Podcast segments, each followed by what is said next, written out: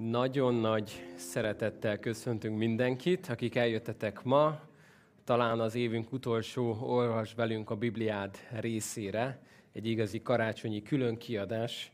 Ábrahám, meg Sodoma, sok minden karácsonyi lesz benne, majd meglátjátok.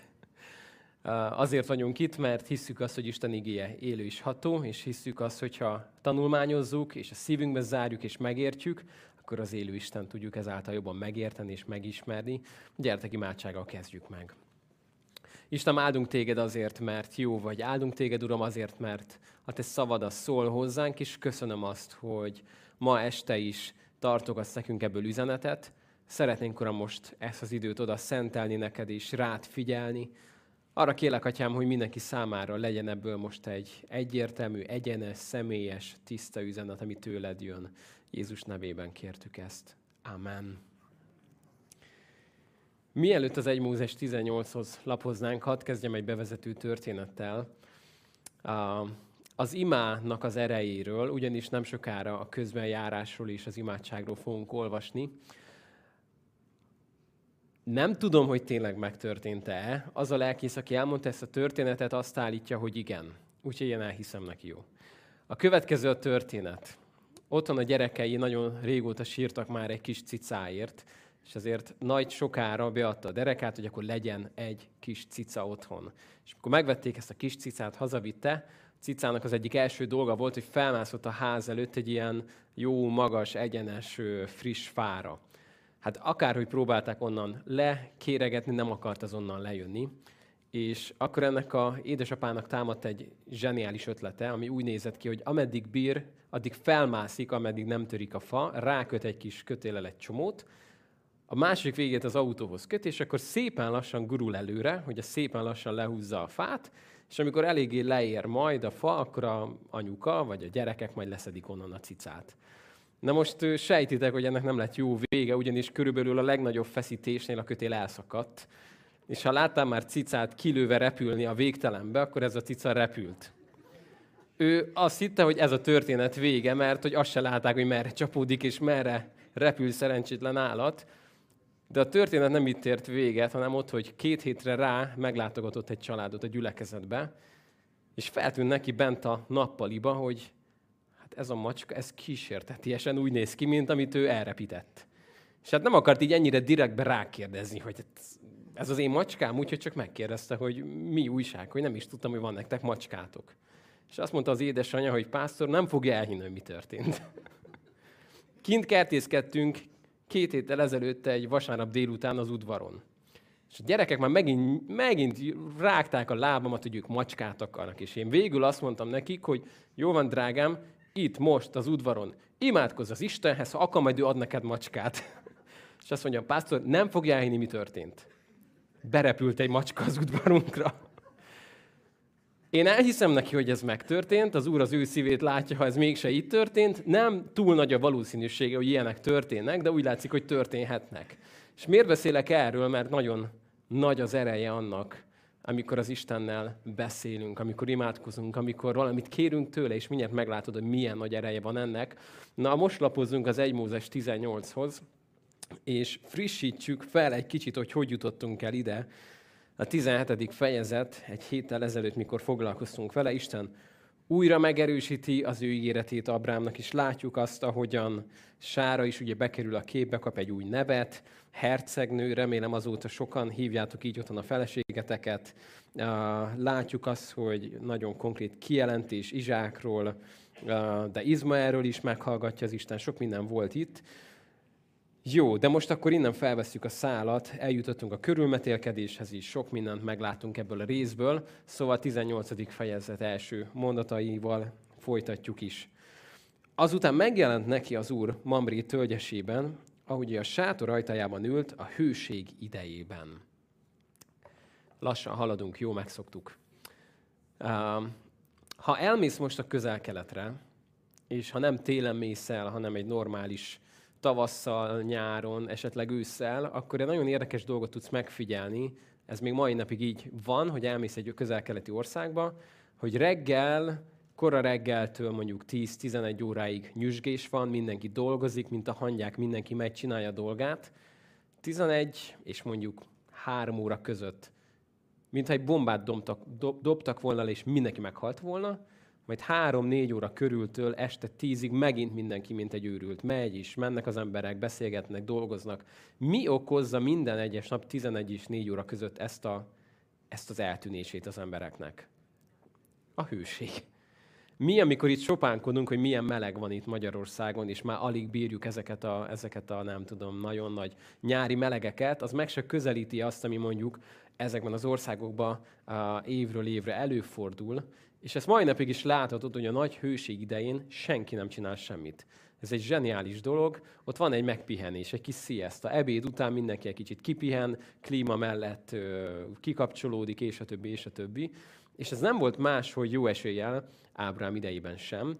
Ezért, amikor a nagy hőség idejében ő a sátor bejáratánál volt, és ott pihent, sziasztázott, ez egy nagyon érdekes dolog volt, hogy ki akarna a nagy hőségben kint utazni. Ki az a bolond, aki ezt választja? A legtöbb utazó, amikor nagy távokat kellett megtenni, inkább éjszaka tették meg ezeket a távokat, mert tényleg nem lehet bírni ezeket az elképesztő nagy szárasságot, hőséget. És azt olvassuk, hogy Ábrahámnak pedig feltűnt, hogy ebben a hűségnek a nagy idejében három vendége érkezik. Fölemelte a szemét, és látta, hogy íme három férfi áll előtte. Meglátva őket, eléjük sietett a sátor ajtajából, és földig hajolt. Na itt megint megállunk egy pillanatra. Jó nagy hitviták alakultak ki, hogy ki ez a három. Van egy olyan elképzelés, ami azt mondja, hogy ez a három, ez nem lehet más, mint az Atya, Fiú, Szent Lélek, van, aki azt mondja, hogy ez két angyal és az Úr. Na, én most nagyon erősen lerakom a voksomat a második mellett, és hadd mutassam meg nektek, hogy miért. Azért gondolom, hogy itt erről van szó, mert hogy egy kicsit odébb lapozunk majd, akkor látni fogod a történetnek a folytatásában. Például a 22. versben azt olvasod, akkor a férfiak megfordultak, és elindultak Sodomába, Ábrám pedig még az Úr előtt állt. Szóval azt látod, hogy a férfiak mentek tovább, Ábrám viszont még az úrral beszélgetett, ezt majd látod egy másik versben is, majd a 19.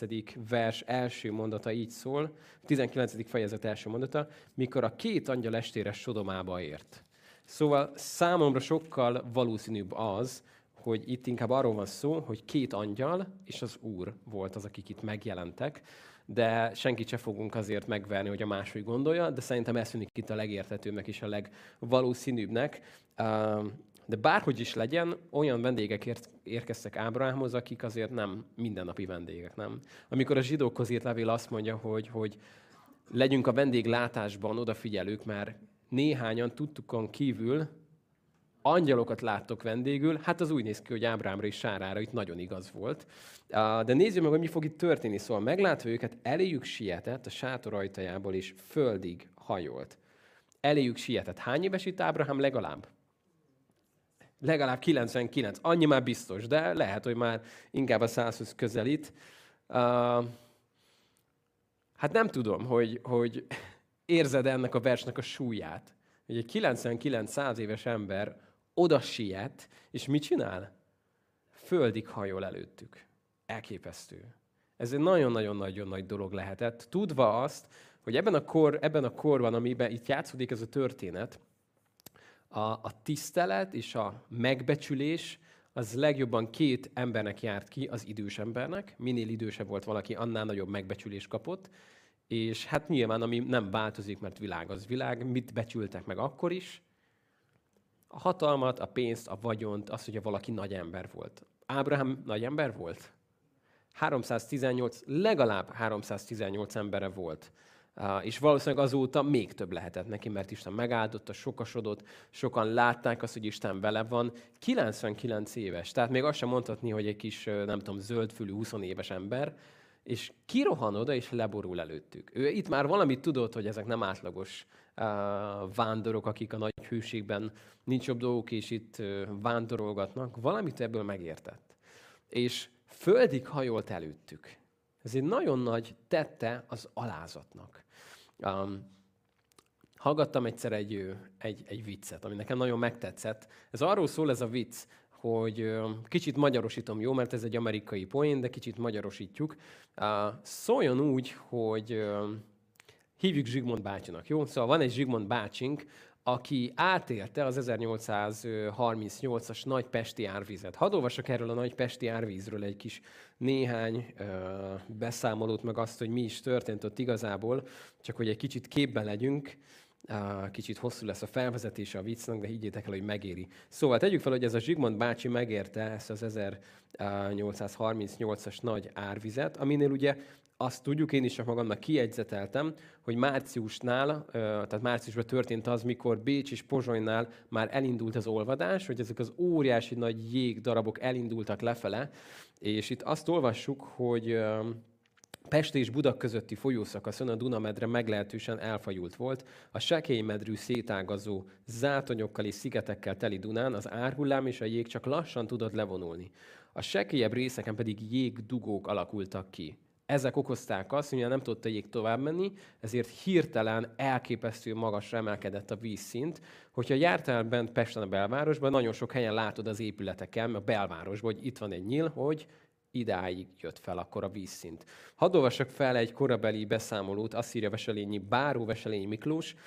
Március 13-án 5 órakor újra megindult a jég, nem sokára tornyosulni kezdett, valamint törni és forni a jégtömegeket duzzadva, emelő, újra szétzúzó hatalma, döhöngeni készülő Dunának. A víz partjain már túllépett, a bőszült folyam a váci töltés már átszakította, de a jég folyvást haladván a nézők csoportja majd mindez, minden azt hitte, hogy mérgét kiöntötte. Ezen reményben színházba mentem, és még nem vala vége a darabnak, midőn híre futamodott, a víz már a városban van. És ezután jött még csak a java. Szóval képzeld el, hogy ez a Zsigmond bácsi átéri gyerekként ezt az árvizet, és ö, megöregszik, és amikor találkozik egy új emberrel, vagy valakivel, aki nem új, csak elfelejtette, hogy ismeri, akkor megkérdezi, hogy meséltem én már neked, hogy éltem túl a 38-as nagy árvizet? Találkoztam -e ilyen emberrel? És mondom neki, hogy igen. Nem baj, elmondom neked még egyszer, és újra meg újra elkezdi mondani, mert akkora nagy élmény volt neki. Na és a poénunk ott ért célba, hogy amikor ez a Zsigmond bácsi meghal, és fent van a mennyországban, és ez egy nagyon gyerekes elképzelés, de képzeld el azt, hogy Péter oda megy hozzá, hogy Zsigmond bácsi, meghívjuk Zsigmond bácsit is, most lesz ott a A teremben egy bizonyságtevős este, hívjuk, hogy jöjjön szeretettel, mindenki megosztja bizonyságtételeit, dicsérjük az urat, nagyon jó lesz. És megkérdezi a Zsigmond bácsi Pétert, hogy Péter, hát elkezd csillogni a szem, hogy Szented, elmondhatnám ott, vagy mondtam már nektek, hogy a 38-as nagypesti árvizetén, hogy, hogy éltem át az úrral? És akkor Péter vakarja a fejét, hogy hát Zsigmond bácsi, hát végül is elmondhatja, csak azért Zsigmond bácsi hadd mondjam el, hogy ott lesz Noé is. Azért szeretem ezt a viccet, mert nem kis dolog az, amit átélt Zsigmond bácsi a 38-as nagypesti árvízben. De ha tudod, hogy amikor te elmondod ezt a történetet, ott fog ülni Noé, akkor azért tudod, hogy lesz valaki, aki előtt úgymond meghajolhatsz. Te átéltél valamit, de van valaki, aki ennél sokkal többet élt át, sokkal nagyobb. És Ábrám nem, nem semmi ember volt. Korban, tekintélyben, tiszteletben, rangban elképesztő dolgokat élt át. Elképesztő nagy emberré lett. De volt benne annyi alázat, hogy tudta, hogy mikor kell fejet hajtani. És ez egy érdekes dolog, hogy megtanulni nekünk is azt, ahogyan megyünk előre az életben, hogy ott van az asztalnál valaki, aki, aki több, aki sokkal nagyobb, mint mi. És tudjak fejet hajtani a királyok királya előtt. A jelenések könyvének egy csodálatos pillanata az, amikor a, a vének és akik ott vannak a mennyben, a koronájukat leteszik a trónon ülő előtt. És, és a mennyország az nem rólunk fog szólni, hogy meséljük majd a nagy történeteinket, hanem az, az Istenről fog szólni. Nyilván benne helyet kap majd az, amikor mi, mi megéljük mindazt, amit itt a Földön átélünk, és ezzel dicsőséget hozunk neki, de ez róla szól. És ezt jó látni Ábrahámnál, hogy megvolt benne ez az alázat, hogy eléfutott, és leborult előttük. Sőt, azt olvassuk, hogy teljesen földig hajolt. Ez csak egy érdekesség, hogy mikor a, a Zsoltárok könyvében a dicsé, dicsőítés, dicsérni szót olvasod nagyon sokszor, akkor nagyon-nagyon sokszor ez a szógyök van ott, ami a földig hajolás. Tehát nem csak énekelgetünk, hanem nagyon komolyan megalázzuk magunkat az Isten előtt. Ezt mondta, jó Uram, ha kedves vagyok előtted, kélek ne kerüld el szolgádat. Ez érdekes, nem? Nem azt mondja, hogy ne kerüld el pátriarkát, a nagy hitnek ősatját, akiktől, akin keresztül áldást nyer majd minden népe a földnek, vagy stb. stb. stb. Nem azt mondja, ne kerüld el a te szolgádat. Elképesztő alázat volt itt is, látjuk Ábrám szívében. Hadd hozzanak kérlek egy kevés vizet, mossátok meg a lábatokat, és dőljetek le a falat. Én pedig hozok egy falat kenyeret, hogy fölfrissüljetek, mert azért értetek be szolgáltukhoz, azután tovább mehettek. Ők pedig azt mondták, tégy úgy, ahogy mondtad. Besietett Ábrám a sátorba. Most megint itt megállunk egy pillanatra. Ábrahám mondhatta volna azt, hogy üljetek le, garçon, és szól az embereinek, már tudom, hogy a könyököt jön ki, 318 emberének legalább, és azt mondja, hogy terül-terül asztalkám, intézétek, csináljátok gyorsan, hátmasszás, nekem is lábmosás. Tehát, hogy ezeket mind megtehette volna, de azt mondja, hogy én hozok egy falat kenyeret nektek. És mindjárt látni fogod azt, hogy van, amire megkéri egy legényét, de az összes többi dolgot ő és Sár fogja csinálni. Na most gondolj bele, 99 évesen nem engedheted volna meg magadnak, hogy már ne te csináld a dolgokat, nem? Majd megcsinálják a többiek. Érdekel is engem. Nem lehetett volna neki kifogás. Gondolj bele, hogy mennyi kifogás hozhatott volna Ábrahám azért, hogy ne szolgáljon. Mondhatta volna azt, hogy hát fiúk, a legrosszabbkor jöttetek. Nagy hőség idején normálisak vagytok ti ilyenkor sétálni.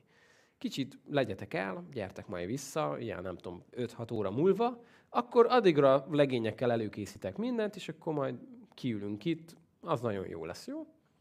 Tehát mondhatta volna azt, hogy a nagy hőség miatt neki ez most nem, nem, nem aktuális, nem jó az időzítés. Mondhatta volna azt, hogy az időzítés már csak azért sem jó, mert hogy a 70 évek korábban jöttök, az jobb lett volna. Most már 99 éves vagyok. Szóval ez az időzítés se jó. Örülök, hogy nem tudom, ülök a fotelbe, tehát engem már hagyjatok békén az ilyenekkel. Mondhatta volna azt, hogy annyi emberem van most, én már minek csináljak bármit is. De azt látod, hogy Ábrahám és Sárit nagyon komolyan beletették magukat a dolgokba, a szolgálatba. És ez egy nagyon jó előképe annak, hogy az újjászületett egyház, a tanítványok, azok szolgálnak. Nem a kifogásokat keressük, nem az, hogy ki más, meg nem tudom, nem jó, hanem Isten úgy alkotta meg az egyházat, hogy szolgáljunk. És itt azt mondja Pál az Efizusi levélben, hogy adott némelyeket, ugye apostol, pásztor, tanító, stb. evangélista, proféta, hogy mit csináljanak? Hogy felkészítsék a szenteket a szolgálat végzésére. Szóval a tanítvány életnek a része az, hogy szolgáljuk. És ezt nagyon fontos látni, hogy nem egymást szolgáljuk elsősorban, hanem, hanem az Urat szolgáljuk. Ez meg tud téged őrizni a kiégéstől, hogy ezt mélyen a szívedbe zárod, hogy azon keresztül, hogy egymásnak is teszünk dolgokat, de mindig tudni kell azt, hogy az Isten megtesszük elsősorban.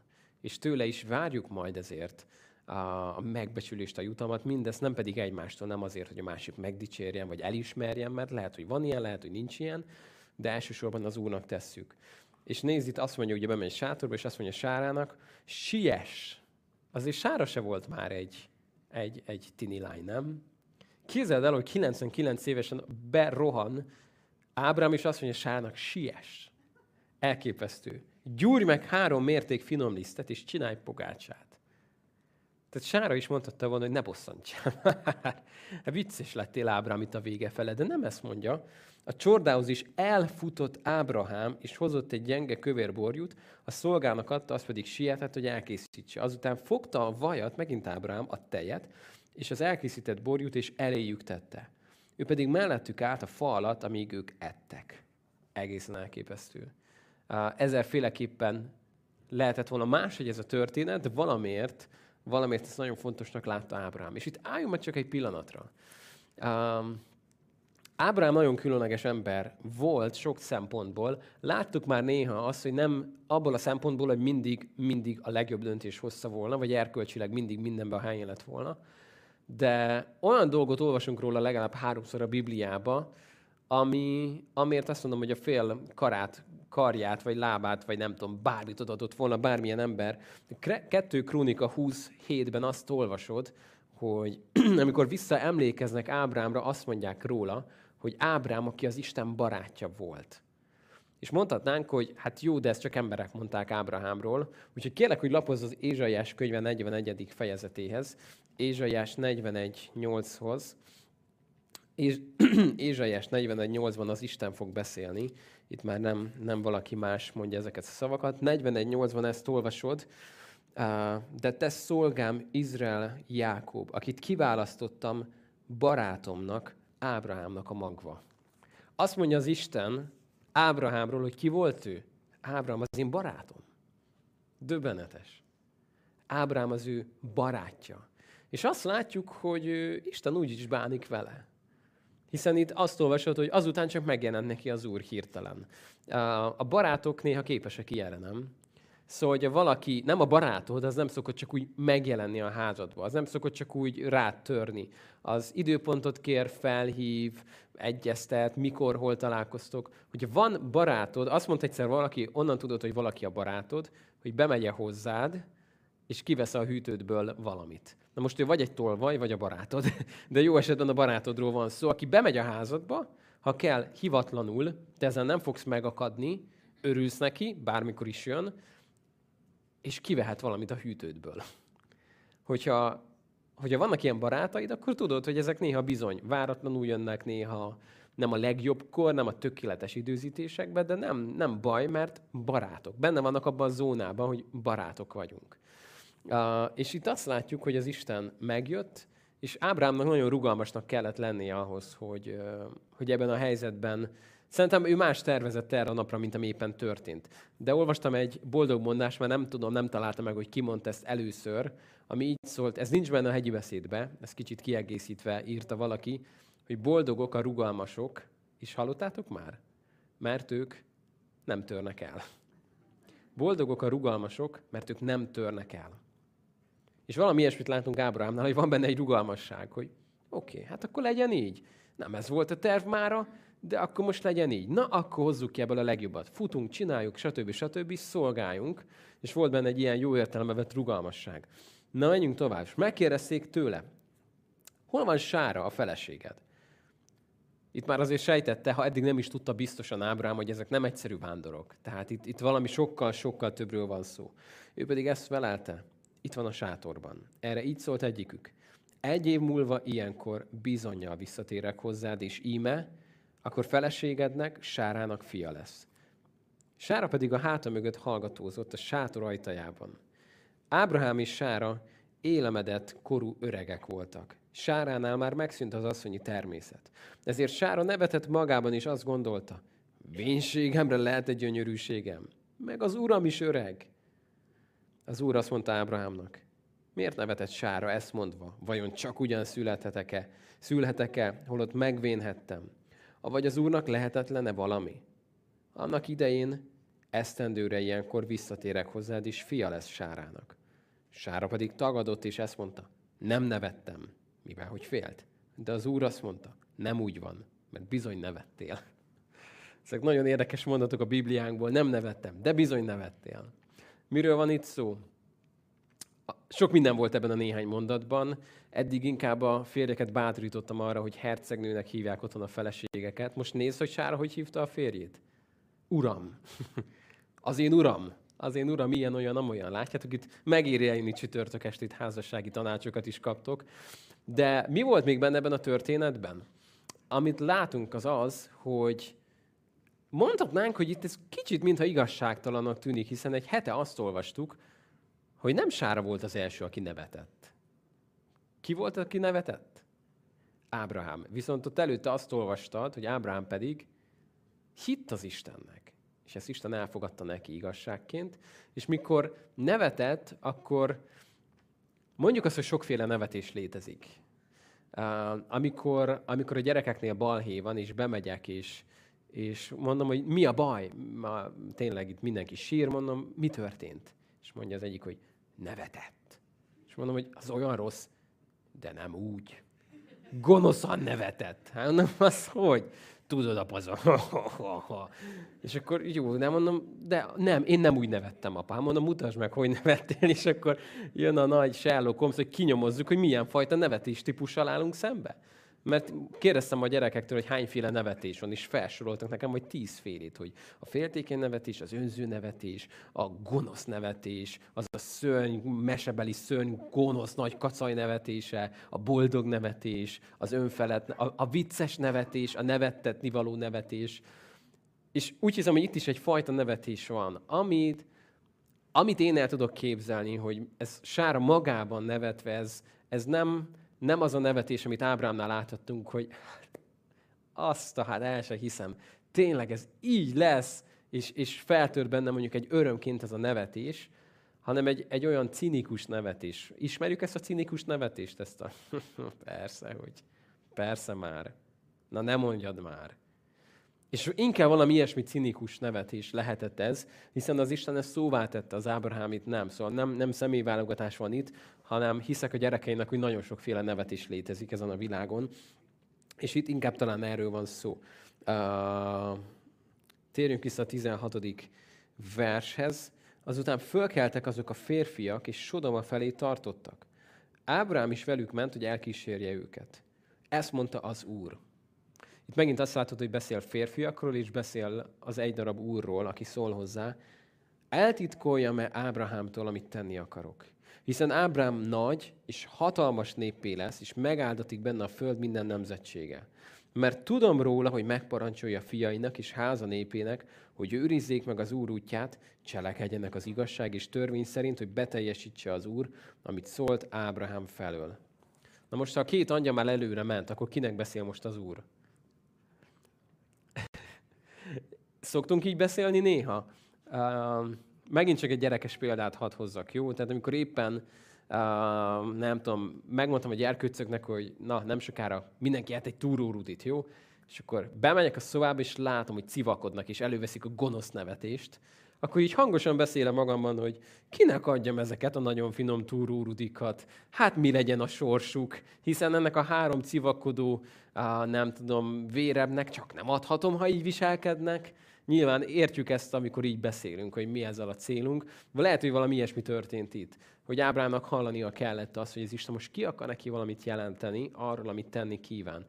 És van itt egy nagyon érdekes mondat, azt olvassuk, hogy mert tudom róla, hogy megparancsolja a fiainak, háza népének, hogy őrizzék meg az Úr útját. Cselekedjenek az igazság és a törvény szerint. Szóval azt mondja Isten, hogy itt van az az Ábrahám, ő egy kulcsfigura, de tud róla valamit, hogy ez az Ábrahám fogja a következő nemzedéknek ezt megtanítani. És itt megint csak egy kicsit kapcsoljunk vissza arra, amikor Pál azt mondja, hogy Timóteus, te ezt add át olyan megbízható embereknek, akik később mások tanítására alkalmasak lesznek. Szóval Pálapostól képezte Timóteus, nagyon sok energiát belefektetett Timóteusba, majd azt mondta neki, hogy te pedig csináld ezt egy tovább egy harmadik láncszemmel, aki majd a negyediknek tovább fogja ezt vinni. És itt látjuk kicsit a mentorálásnak, a tanítványozásnak a modelljét, de látjuk itt a családnak a modelljét, amikor azt mondja az Úr, hogy Ábrahám ezt a saját fiainak tovább fogja adni. És itt ezt nem tudjuk, nem tudunk kibújni a felelősség alól, hogy ennek meg kell történni a családjainkban. Um, egyszer az ifjúságra eljött még jó, nem is tudom hány éve, ki sem merem számolni, egy, egy vendégcsapat, egy nigériai vendégcsapat, lehet néhány öreg az ifiből még emlékszik rá, és ö, ők szolgáltak az egyik péntek este, és jöttek nem tudom, vagy 5 10 20 már nem is tudom, és ők vezették a dicsőítést is. És mikor egyezkedtem a, a, az ottani pásztorral, kérdeztem, hogy milyen hangszerekre van szükség. Ó, nincs szükség semmire. Hát mondom, milyen vérszegény dolog lesz az, mondom, tehát csak ide jönnek, mondom, biztos? Nem, nem kell semmi.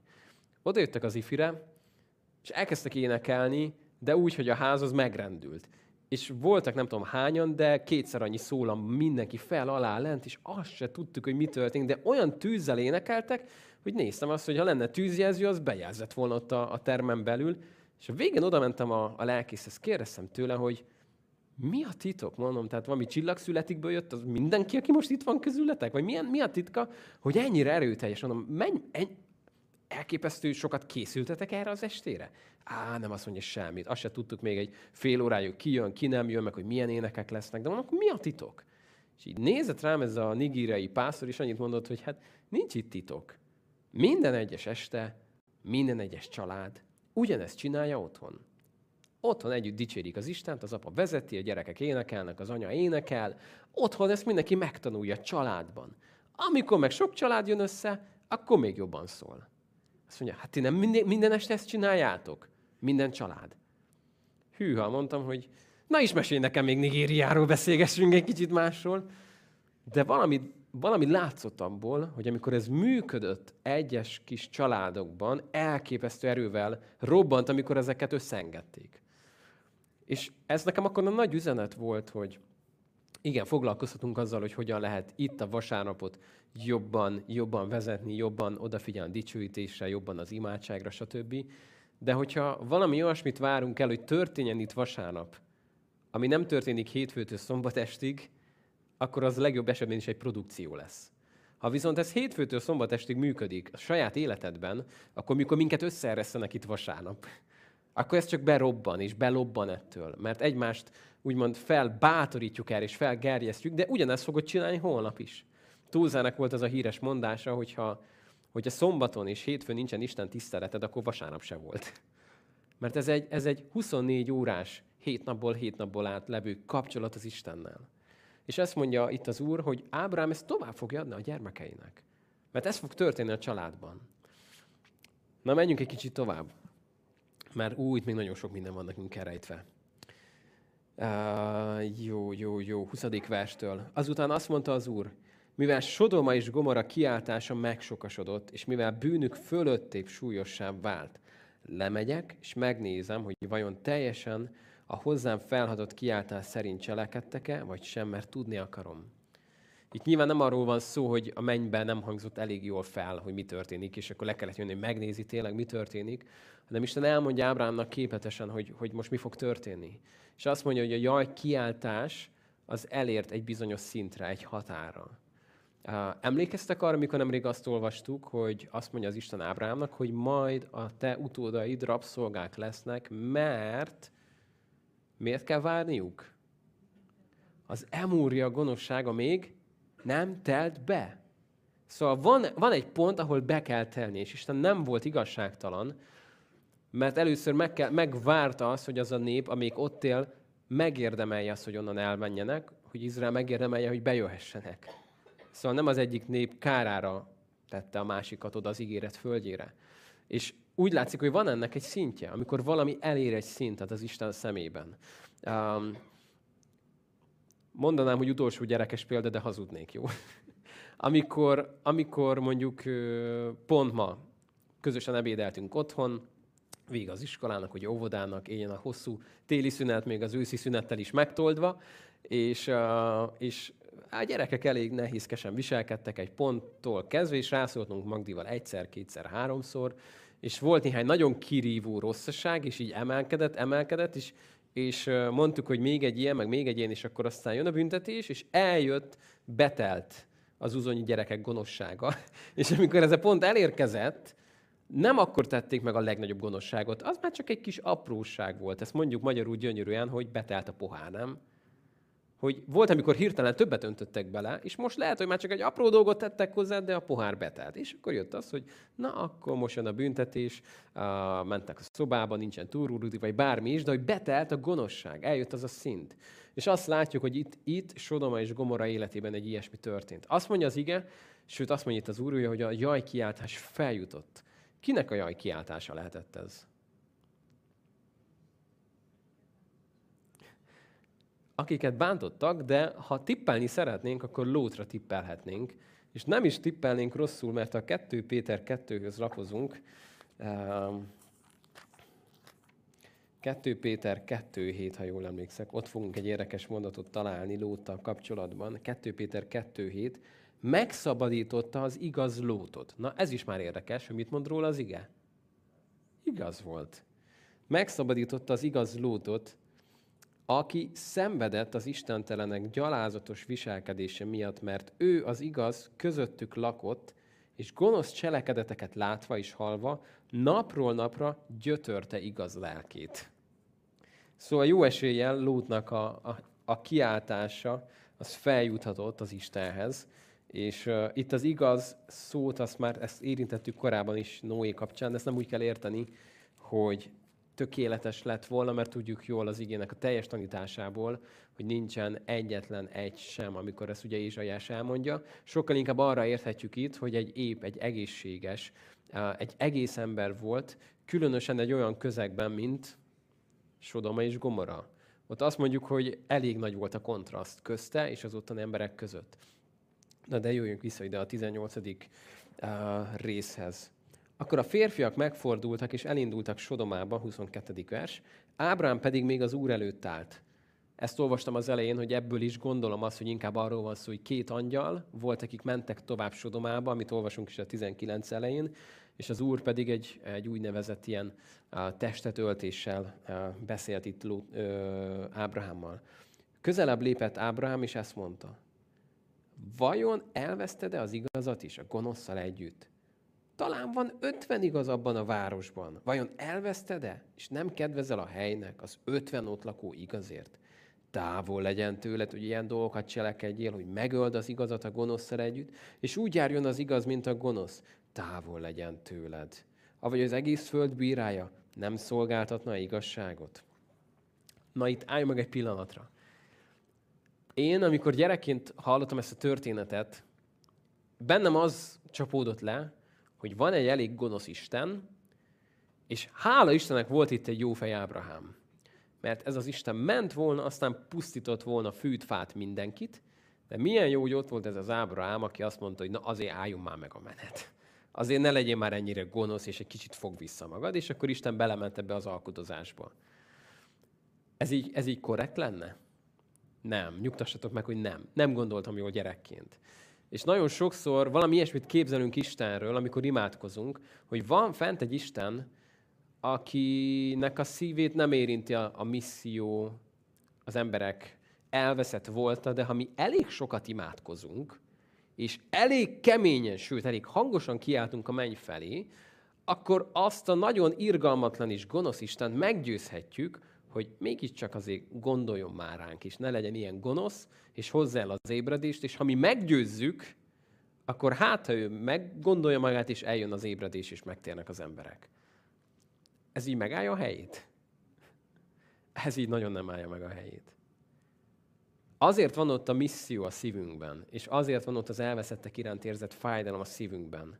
Mert kinek volt ott legelőször a szívében? Az Istennek a szívében. Van egy régi mondás, ezt nagyon megszerettem, egy nagy imádkozó jegyezte fel egyszer, hogy amikor Isten valamit nagyon tenni akar a Földön, akkor imára indítja a gyermekeit.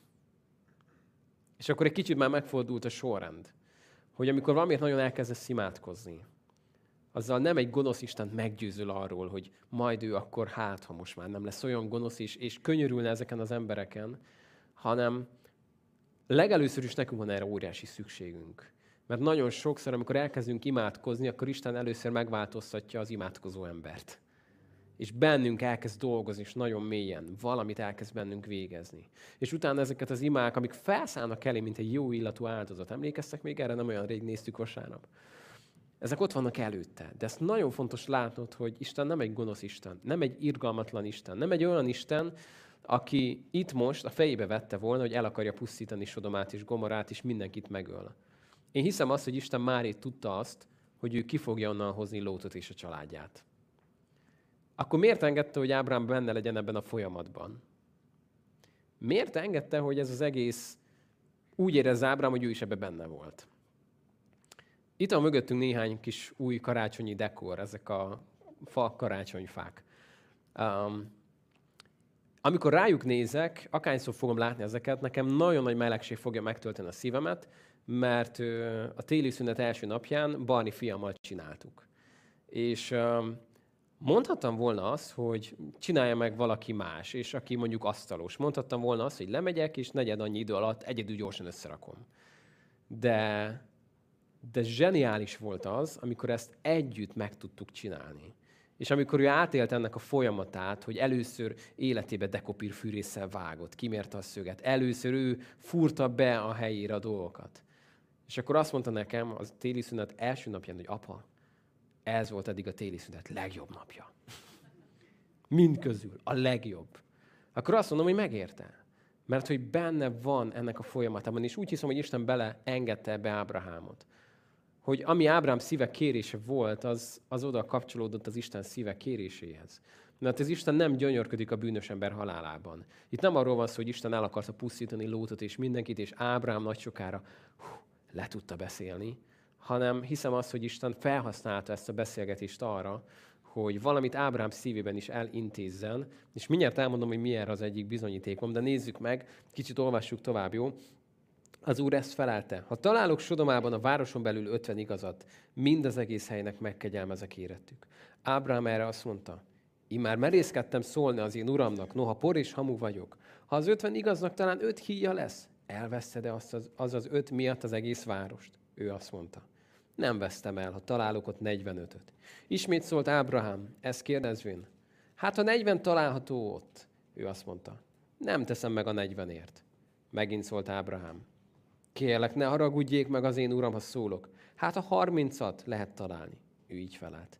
Nem teszem meg, ha találok ott harmincat. És azt mondta Ábrahám, ismét merészkedtem szólni az én uramnak. Hát a húszat lehet ott találni. Így felelt erre az úr. Nem vesztem el a húszért. És mondta végül, ne haragudjék, kérlek az én uram, ha szólok még ez egyszer, hát a tizet lehet találni. Ő ezt felelte. Nem vesztem el a tízért. És elment az úr, miután befejezte a beszélgetést Ábrahámmal. Ábrám pedig visszatért lakóhelyére.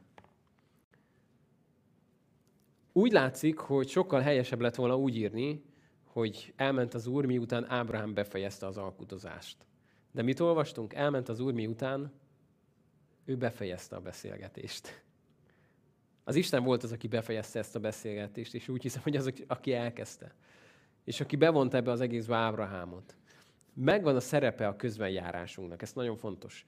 Hogyha szeretnénk ezt a szót jól érteni, akkor nem kerülhetjük ki azt, hogy először is megérteni mindennél tisztában és kristálytisztában, hogy nincs más közbenjáró ember és Isten között csak, csak Jézus Krisztus. Nincs más olyan közbejáró. Nem történhet meg, hogy bárki oda lépjen közéd és az Isten közé, és neked szükséged lenne rá. És ezt nagyon fontos látnod, hogy, hogy nincsen egy olyan szent, nincsen egy olyan halott, nincsen egy olyan sztár lelkész, vagy pápa, vagy bárki, aki azt mondhatná, hogy majd ő fogja ezt mondani. Tehát te nem mehetsz csak úgy az Istenhez, dehogy is ő az, aki azt majd helyettet fogja tenni. Megvan a szerepe annak, hogy imádkozunk egymásért, de nagyon fontos látod, hogy nincsen más közbenjáró ebben az értelemben csak Jézus Krisztus köztünk és az Atya között. És ezért bármikor mehetsz az Atya jelenlétébe, bármikor mehetsz a Szentek Szentjébe, és bizalommal járulhatsz hozzá. Megvan a jelentőség annak, hogy valljátok meg egymásnak bűneiteket, imádkozzatok egymásért. De, de fontos látnunk azt, hogy, hogy mi nem kell, hogy azon közbenjárók legyünk, aki csak Jézus Krisztus tud lenni. Megvan a szerepe viszont az imáinknak. Amikor valakiért imádkozunk, és, és az Isten elé hozzuk azt az embert újra és újra, hogy látjuk, hogy Pál mennyit imádkozott a gyülekezetekért. Ezzel nem megkerült az ő szabad akaratukat, de valaki kicsit úgy mondta egyszer, hogy olyan, mint amikor sineket pakolsz. Nem te vagy a vonat, de amerre le van fektetve a sín, arra tud menni egy vonat, nem? És amikor megérkezik a vonat, akkor tudom, hogy nem én voltam a vonat, de, de megbízott az Úr, hogy arra építsek sineket. Akkor, akkor előkészítem azt, hogy ő oda be tudjon vonulni. Nagyon nagy ereje van ennek, amikor valakiért imádkozol, közben jársz. De nagyon fontos itt bent szívből látnod, hogy nem egy gonosz Istent kell rávegyél arra, hogy végre kegyelmezzen és jó legyen hanem nagyon sokszor ilyenkor az embereket hozzuk az Isten elé. És nézd meg, hogy Pál hogyan imádkozott az emberekért.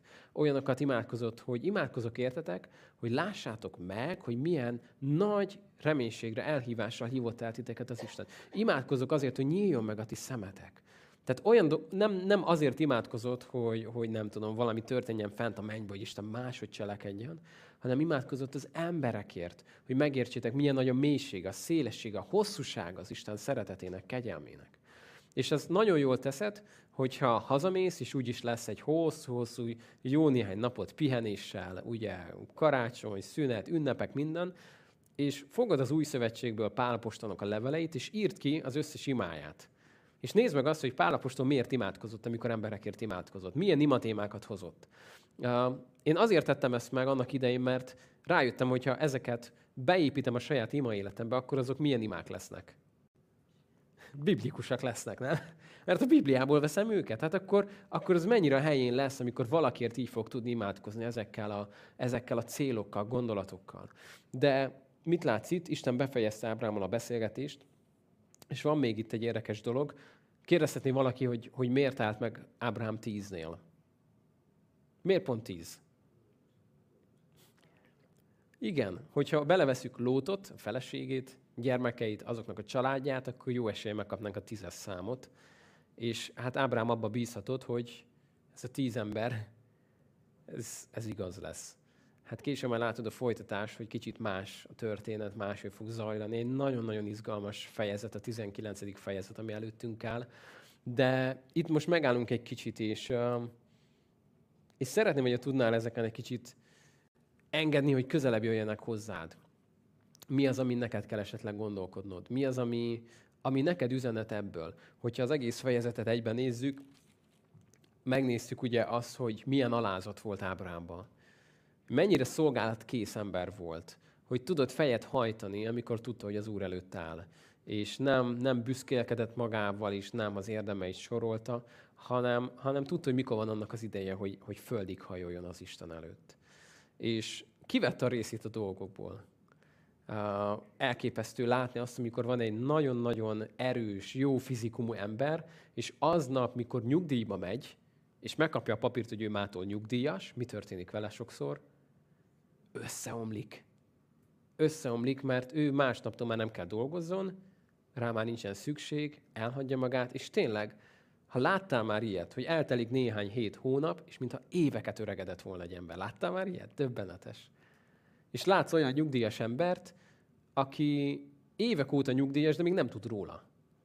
Mert ő nem akar az lenni. Ő úgy van vele, hogy hát az egy papír, kit érdekel. Az Istennél nem megyek nyugdíjba, amíg ez itt bent dobog, addig, addig engem éltet az Isten. Úgyhogy teszem a dolgomat, szolgálok, pörgök, csinálom, és jó látni a gyülekezetben is sok ilyen idős embert.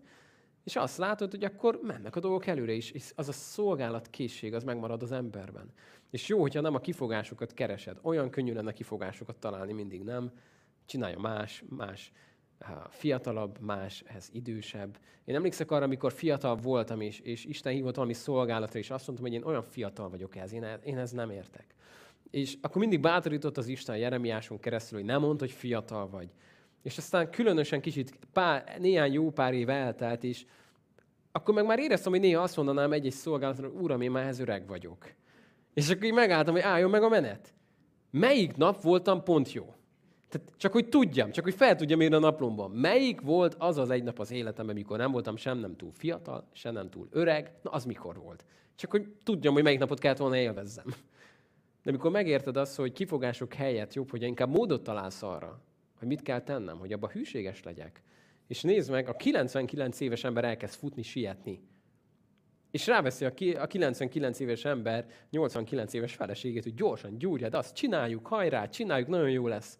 Elképesztő, elképesztő ezt látni. És meglátod ennek a jutalmát is, az engedelmességüknek a jutalmát. Egy utolsó gondolat ez az engedelmességhez. Mindig nagy az ára az engedelmességnek, de hadd mondjam el, hogy mindig sokkal nagyobb az ára az engedetlenségnek. Sokkal nagyobb az ára az engedetlenségnek. Az engedelmességünknek is megvan az ára, amikor megsonyargatjuk a testünket, odaszálljuk az Úrnak, de annak az ára eltörpül amellett, mikor ezt nem teszed meg. És megvan az ára az ébredésnek, mikor az egyház ébren létben jár, de sokkal nagyobb az ára, amikor az, az egyház nincs felébredve. Sokkal nagyobb az ára ennek. Aztán megnéztük, hogy mi történt itt. Kicsit lapozok én is magamnak. Csak egy érdekes dolog. Emlékszel, hogy Isten hogy jelentette ki az előző fejezetben magát? Azt mondta, én vagyok az El Shaddai. Én vagyok az a mindenható Isten. Van-e számomra lehetetlen? És ezzel a, ezzel a szójátékkal mondja itt Sára kapcsán, hogy, hogy amikor ugye ez a nevetés előjön, hogy avagy az Úrnak lehetetlen valami? És elmondja neki, hogy egy év múlva, akkor én visszajövök, akkor itt lesz már ez a gyermek. Tehát amit az Isten ígér neked, azt ő meg is tudja tenni. Római levélben ezt majd látni fogjuk 19 év múlva körülbelül, amikor újra és újra elmondja Pál, hogy Ábrám pedig hitt az Istennek, hogy amit ő ígér, azt meg is tudja tenni. Ebben volt zseniális Ábrahám. Sok mindenben, sok más területen nem volt talán annyira kimagasló, de ebben a területben egészen elképesztő volt, hogy amit Isten ígért, azt meg is tudja tenni. És ezt megragadta. És itt még mielőtt azt mondanánk, hogy jó, hát ne, mi köze ennek az én életemhez. Amikor elhisszük, hogy Isten az él Shaddai Isten, a mindenható, aki, aki annyit mondott, hogy van világosság, és úgy folytatja a Mózes első része, hogy és akkor van világosság. Aki egy ilyen Istenünk van, és azt mondjuk, hogy hát ez rendben van. De vajon, de vajon gondot fog rólam viselni? És, és, és, és, és, és lesz holnap ez a, ez a vizsga, meg, meg nem tudom, hogy fogom befizetni ezt. Ez, már csak három nap van a határidőig, és, és értitek a dilemmát? Amikor elhisszük, hogy az él Shaddai Isten az Istenünk. Az az Isten, aki a mindenható. Aki azt mondja, hogy egy szavammal megalkottam ezt az egészet, amiben benne éltek. És mi azt mondjuk, hogy hát ez, ez rendben van. Na de mi lesz a vizsgámmal? Na de mi lesz a párkeresésemmel? Na de mi lesz a gyermekemmel? Na de mi lesz ezzel a számlával? Azért, azért erre, nem, nem, erre már nem hat ki a mindenhatóság, nem? És az Isten talán ránk is mondaná, hogy láttam, hogy nevettél. Azzal a gonosz kacajjal. A hitetlen kacajjal. És megkérdezi talán tőlünk, hogy avagy nem minden lehetetlen nekem az Istennek. Ő az Isten. Ha szól, akkor mindent elintéz. Nemrég olvastam egy tanulmányt arról, hogy ma már találtak olyan hal fajtát, ami képes egy embert egyben lenyelni, és bizonyíték is van arra, hogy valahol nem tudom, valahol ez megtörtént, már nem emlékszek, ha valakit érdekel, utána nézek, hogy találtak az egyik ilyen hal gyomrában egy embert, akit ez lenyelt, és most már azt mondják, hogy hát akkor végül is ez a Jónás történet akár meg is történhetett volna, ha, ha akár. De mielőtt ez a, ez a hal előkerült, uh, olvastam egy tanulmányt arról, hogy a tudósok mondták, hogy hát ez egy mesehambal, ilyen a világon nincs. Ez nem történhet meg, Isten nem tud küldeni egy olyan halat, ami bekaphatja Jónást. És hát úgy kicsit úgy mosolyogtam magamban, hogy tudós ember kimondja ezt a mondatot, nem? Hogy az az Isten, aki megalkotja ezt a világot, nem tud küldeni egy olyan halat, ami bekapná Jónást. Tehát most csak képzeld el Isten szempontjából, hogy így vakarná fejét, hogy hú, a minden itt. Már tudom, mi maradt ki a teremtésnél. Mit csináljunk, mit csináljak, hogy most, most, most mi? Tehát, tehát ha, ha még így is lett volna, képzeld, hogy Isten nem tudná azt, hogy na, nem tudom, hol vagy Némó, gyere ide. Figyelj, Némó, most egy kicsit meg fogsz nőni, jó? Plutty. És Némó felnő, na Némó, most már be fogod tudni kapni Jónást. Tehát nem tudna Isten ott teremteni egy halat, ami bekapja Jónást. Hát hogy nem tudná megtenni? Aztán később látjuk, hogy vannak ilyen halak, és azt mondják, hogy ja, jó, most már akkor nem olyan nagy dolog. De ezt csak azért mondom ilyen provokatívan, mert néha elhisszük azt, hogy az Isten az élsádája mindenható, Na, de azért az én életem más, nem? Az rendben van, hogy a világosság, meg az univerzum, meg a csillagok, meg, meg, meg minden más, de azért az én életem az, az nagyon összetett, az nem ilyen egyszerű barnabás. És jó ilyenkor kicsit kinevetni magunkat, hogy mit, mit képzelek? Hát a mindenható Isten, aki mindent megtett. Hát az ő mindenhatóságának én leszek az első, aki gátat szabok. És én leszek az első, aki nem majd vakarja a fejét, hogy na ez marad ki a teremtésnél. Tehát jó ez, amikor egy kicsit úgy felfrissítjük a hitünket arra, hogy az Isten az mindent megtehet, és amit megígért, azt ő meg fogja tenni. Aztán néztük azt, hogy milyen szerepe van itt a családnál, hogy Ábrám ezt továbbadja. Az időnk lassan lejár, és azzal hadd fejezzem be, hogy olyan jó nekünk azt látni, hogy ez az alkudozás, amit végigment, nem akkor fog eljönni úgymond az ébredés Magyarországra, hogyha eléggé rávesszük a gonosz Istent, hogy gondolja meg magát, hanem én úgy hiszem, hogy akkor történik ez meg, amikor az egyház eléggé komolyan veszi az Istent. És elkezdjük megélni azt, amit az Isten mond nekünk, elkezdjük tenni azt, amit az Isten kér tőlünk, elkezdjük megélni hétfőtől vasárnapig, amit az Isten mond nekünk, és akkor az egyház eljut egy ébren létnek az időszakába, ahol egyszerűen minden működik, amit az Isten mond. És nem azt mondjuk, hogy az Isten felébredt, hanem hogy az egyház ébredt fel. Úgyhogy meggyőződésem, hogy ebben nem az Istenre kell nekünk várnunk, hogy mikor gondolja már meg magát az Isten, hanem lehet, hogy Isten vár például az európai egyházra, hogy álljunk oda arra a helyre, ahova ő hívott minket. De jó ezt elkezdeni ott, ahol Ábrahámnak elkezdett kezdeni, kellen, el kellett kezdeni a saját családjánál. Azt mondta Teréz anya, hogy ha meg akarod változtatni az egész világot, akkor menj haza, szeresd a gyerekeidet. Egy befejező történet, egy édesapa egyedül maradt otthon a gyermekeivel, és ö, azt akart, hogy a feleség majd büszke legyen rá, hogy kösse le őket valami nagyon fantasztikus jó játékokkal, de körülbelül három perc alatt ő mindent elhasznált, ami ötlete volt. Úgyhogy látott az asztalon egy, egy ilyen világtérképet. Ú, azt mondja, ez zseniális. Fogta a világtérképet gyorsan felvágta kis apró darabokra, és mondta a gyerekeinek, hogy na, akkor ezzel el lesztek egy ideig, rakjátok nekem össze. És alig telt el, vagy két perc, a gyerekek hozzák, összerakva, cellux, beragasszva minden ország a helyén. És néz az apa, hogy hát ez nem létezik. Hát ti kik vagytok, mit tettetek a gyerekeimmel, ezt hogy csináltátok meg? És azt mondta a kislány, hogy hát apa, amikor te vágtad szét ezeket az országokat, mi oldalról néztük, és láttuk, hogy a hátoldalán egy apa meg egy anya van. És akkor arra gondoltunk, hogy ha megfordítjuk, ha az apa meg az anya helyreáll, akkor az egész világ helyreáll. És olyan szép ez a történet, mert itt ezt látjuk egy kicsit, nem? Hogy amikor a saját életünkben megtesszük, ami mi dolgunk, akkor egy kicsit a világ helyreáll. És amikor a saját családodban ezt megéled, a saját gyülekezetünkben ezt megéljük, akkor azt látjuk, hogy a másik oldalán a nagy kép is elkezd a helyére állni. És így erre hadd bátorítsalak, hogy mielőtt még az egész világot meg kellene váltanod, hál' Istennek azt a názáreti megtette, akkor legyél csak hűséges ott, ahol most helyezett téged. És hidd el, hogy ott hűséges vagy, akkor az az egész nagy képben meg fog látszódni. Gyertek, imádkozzunk.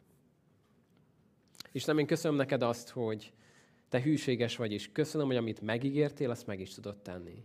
Magasszallak, Uram, téged ezekért, és akarjuk, Uram, ezt a neked kiáró tiszteletet megadni. Akarunk, Uram, földig hajolni előtted, mert Te vagy a mindenható.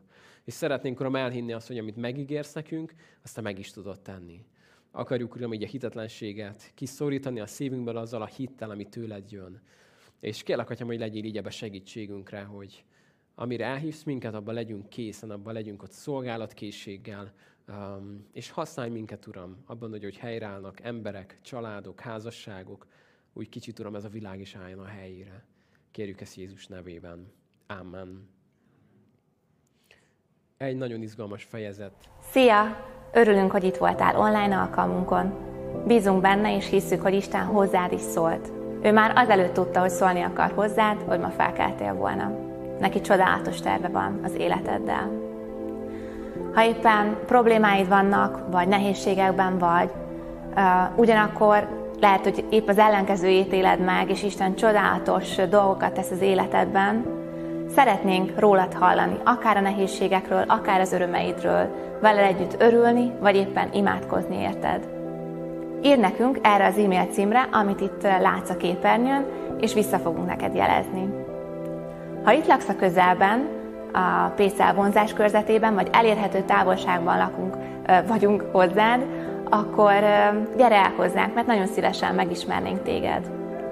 Hogyha távolabb élsz, és nem tudsz eljönni hozzánk, akkor pedig szívesen segítünk neked találni egy olyan gyülekezetet, ahol tudsz olyan emberekkel beszélgetni, akik szintén Isten családjához tartoznak. Engedd meg, hogy segíthessünk neked. Legyen rajtad Isten áldása!